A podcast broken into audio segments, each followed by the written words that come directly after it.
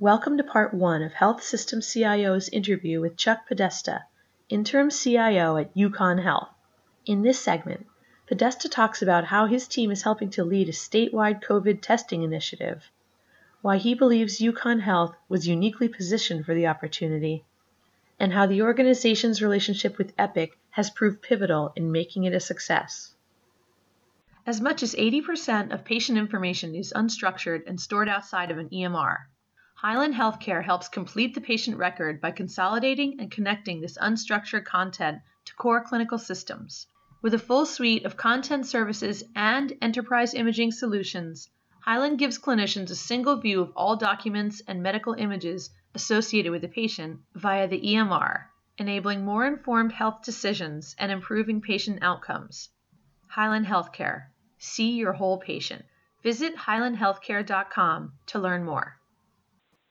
Have you been remote even in Connecticut, or are like what do you do? Yeah, yeah, point? pretty much. I, you know, I go down and I'll I'll go to my office maybe one day, kind of walk around. I still have some people on site, um, mm-hmm. you know, desktop engineers and folks like that. So I like to say hi to them. But you know, yeah. we're masked up. We're uh, you know, you get your temperature taken on the way in. We're doing thermal imaging now. And it's like Fort Knox just to walk in the door, just yeah, get to your office. And then I have a small apartment down there too, so I spend a lot of time in that. Okay. So in terms of like what you guys are doing, you mentioned the testing, and that that's really interesting. So I really wanted to talk about what you guys mm-hmm. are doing there. Yeah, it's it's pretty cool. So the genesis of it was we for testing we use for regular lab testing we use Quest and LabCorp and others just like everybody else, but we have a private company that's in Connecticut called Jackson Labs, and mm-hmm. they're actually out of uh, Maine. They have employees in Maine, California, and in Connecticut. And so okay. Connecticut's one of their main testing hubs. I think it is the only testing hub. And since we had a close relationship with them, they're actually on our campus. We had done an interface to them, an orders and results interface, just like the same as you would have to Quest or LabCorp. Well, we yeah. didn't re- realize at the time that we did this interface, and it was mainly for, you know, our orders come from Epic and results go back into Epic for testing that we do with them.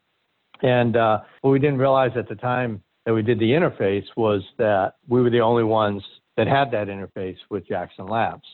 Everybody else who used Jackson Labs was a manual process. It was send them the requisition and they would get the test back on fax back, that sort of thing. Uh, we probably used them more than anybody in the state, so that's why we automated versus just a manual process.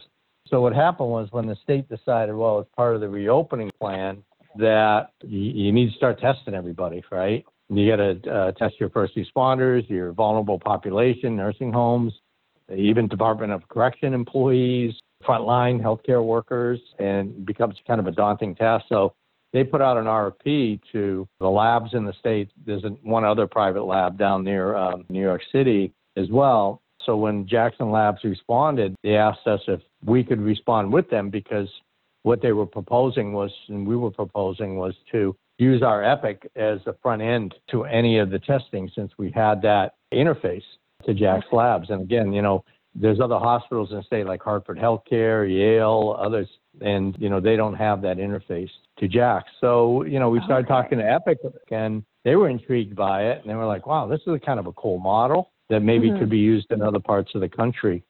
So they jumped in and put together a project team with us of free services. they didn't charge yeah. us anything, which is really cool.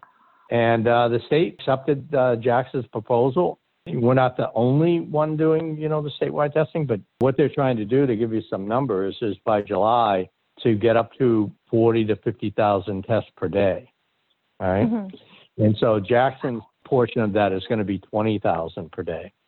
So it's a big chunk of the statewide testing. Our EPIC, UConn EPIC, will be front and center for that program, and we're rolling it out now. It's been pretty interesting. I think the biggest, a couple of things, you know, it's a public private partnership, yeah. which is really cool because uh, UConn Health is a state agency. You know, we are a public institution, you know, owned by the state. And so when EPIC was implemented here, it's a $100 million project, and it's all yeah. public information. It was paid for by the state, basically. So now you can imagine from a PR perspective, it's a great story because now, yeah. you know, the investment that they put into Epic is now being returned to the state as part of testing the state's citizens. So it's a people grasp onto that and they're like, wow, this this is really cool. Yeah. So- oh yeah. Without getting into details, that's kind of the overall project. But I don't know if you have any specific questions, or I can kind of walk you through where we are. Yeah. Well, you said that the goal is forty thousand per day by July first. So Forty in to certain, fifty. 40 to 50. Okay. Yeah. Forty to fifty thousand a day, and Okay. but Jackson's portion is twenty thousand a day. hmm So Okay. other parts of the state will be doing testing as well. Like Yale New Haven's going to be doing statewide testing. There's another private lab that will be doing some. UConn Health is even setting up to do a thousand a day. So we're all kind of tipping in, Right. but Jackson is a big player in this. Okay. Does it start at a certain point and you kind of start to step up the tests, or how's that going to go? Yeah, so we're starting with the first responders. There's 13,000 of them across the state. So, you know, the firehouses. And um, we uh, started working with the National Guard, just like they did all the surge, building hospitals. And the state tapped them to, to work with us to get this off the ground as well, to set up some testing stations for first responders. So we're working through that right now. What's going to happen is the state is, they're using the National Guard, but that's not sustainable over time. Yeah. So there's a transition plan going on now, which will have care providers like us, like all the various hospitals, will test uh, the first responders in our area. So it'll be geographic in nature. Doesn't matter what geography, if you're using Jackson Labs and you're part of the 20,000 tests per day, you have to go through UConn Health Okay. right? We could be in the southern part of Connecticut. They could be doing collection and testing. And if, if it's going to Jackson Labs for testing and result, uh, it has to go through UConn Health. And it goes through UConn Health in two ways. If you don't have an EHR, so like you're a fire station, right? You don't have an EHR, the, the collection would be done by someone, in this case, kicking it off as the National Guard but eventually it'll be whatever local hospital is in that area. So they'll get a requisition that comes from us. They'll register if the patient's not in the UConn Health Epic system. They'll register that in, do a quick reg, and then the uh, do the swab, the test itself, and then scan the label and uh, pack it up and ship it. And then in the meantime, that information will go from our system to Jax. They'll do the test. The result will come back to our system and it'll automatically uh, activate a MyChart account for that individual so they, they can see their results. It's pretty cool. Yeah. And uh, yeah, Epic, Epic helped us and our team built all that. And then, uh, and it'll also go to the provider because you got to have a provider's order to get the test, whether you're symptomatic or asymptomatic, it doesn't matter. And so that's the way that piece is handled. Now, if you're an EHR and you're using Jax Labs, so if you're Hartford Healthcare and you want to use Jax Labs, what we're doing is the information is coming into your EHR, Hartford Healthcare's EHR, and then it hits our interface engine because we, we're the only ones that have the interface through our interface engine. We bypass Epic in that particular case because Hmm. they've already done the collection. They don't need our Epic. It's in their Epic already. And then we Okay. just connect them to our interface engine, which moves the information. That's one's real simple. And then the result goes back to Hartford's Epic system and then whoever the provider and the patient using their MyChart. That's the nice thing about that one is the last thing we wanted to do was set up a MyChart account for somebody that was a Hartford healthcare patient that already had a MyChart account, right? Yeah. And then they'd have a UConn one, they'd have a Hartford one, and I know there there's ways within Epic you can look at both of those, but it, it didn't make sense. And then you get into squabbles about who who owns the patient, you know. Right. Yeah. And is UConn Health going to try to steal their patients and stuff like that? And we avoided all that by using the interface engine because we're not doing anything with that information. So Hartford Healthcare is actually, we're turning them on Monday. So all the testing will come through there. The first responders will be uh, sometime next week as well. We've done all the testing of the Epic front end. That works really well. The nice thing about our model is anybody the state brings in to do the collection and the provide order, we can plug them in. So this group called Physician One, they have urgent care centers across Mhm. uh, New York, Connecticut, and Massachusetts, I believe. They would be nice. They haven't signed a contract yet, for the state, but I think they're finalizing one. And so they could have their urgent care centers be drive up centers for testing.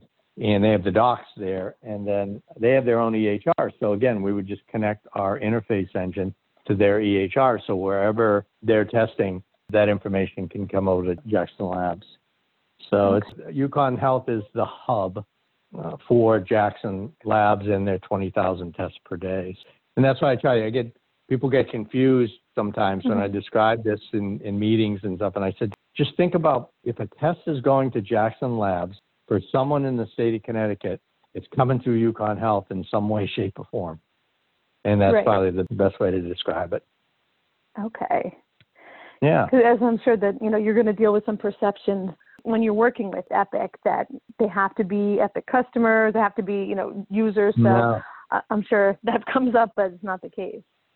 Yeah, no, it's not. It's and you can have any EHR because we can even if you have Epic, we not necessarily running through our Epic system. You're going through our interface engine. Physician One has some something called DocuTest. Like Griffin Hospital, we've been talking to them. They have Meditech, so it really doesn't matter because we have this other alternate way to go through the interface engine.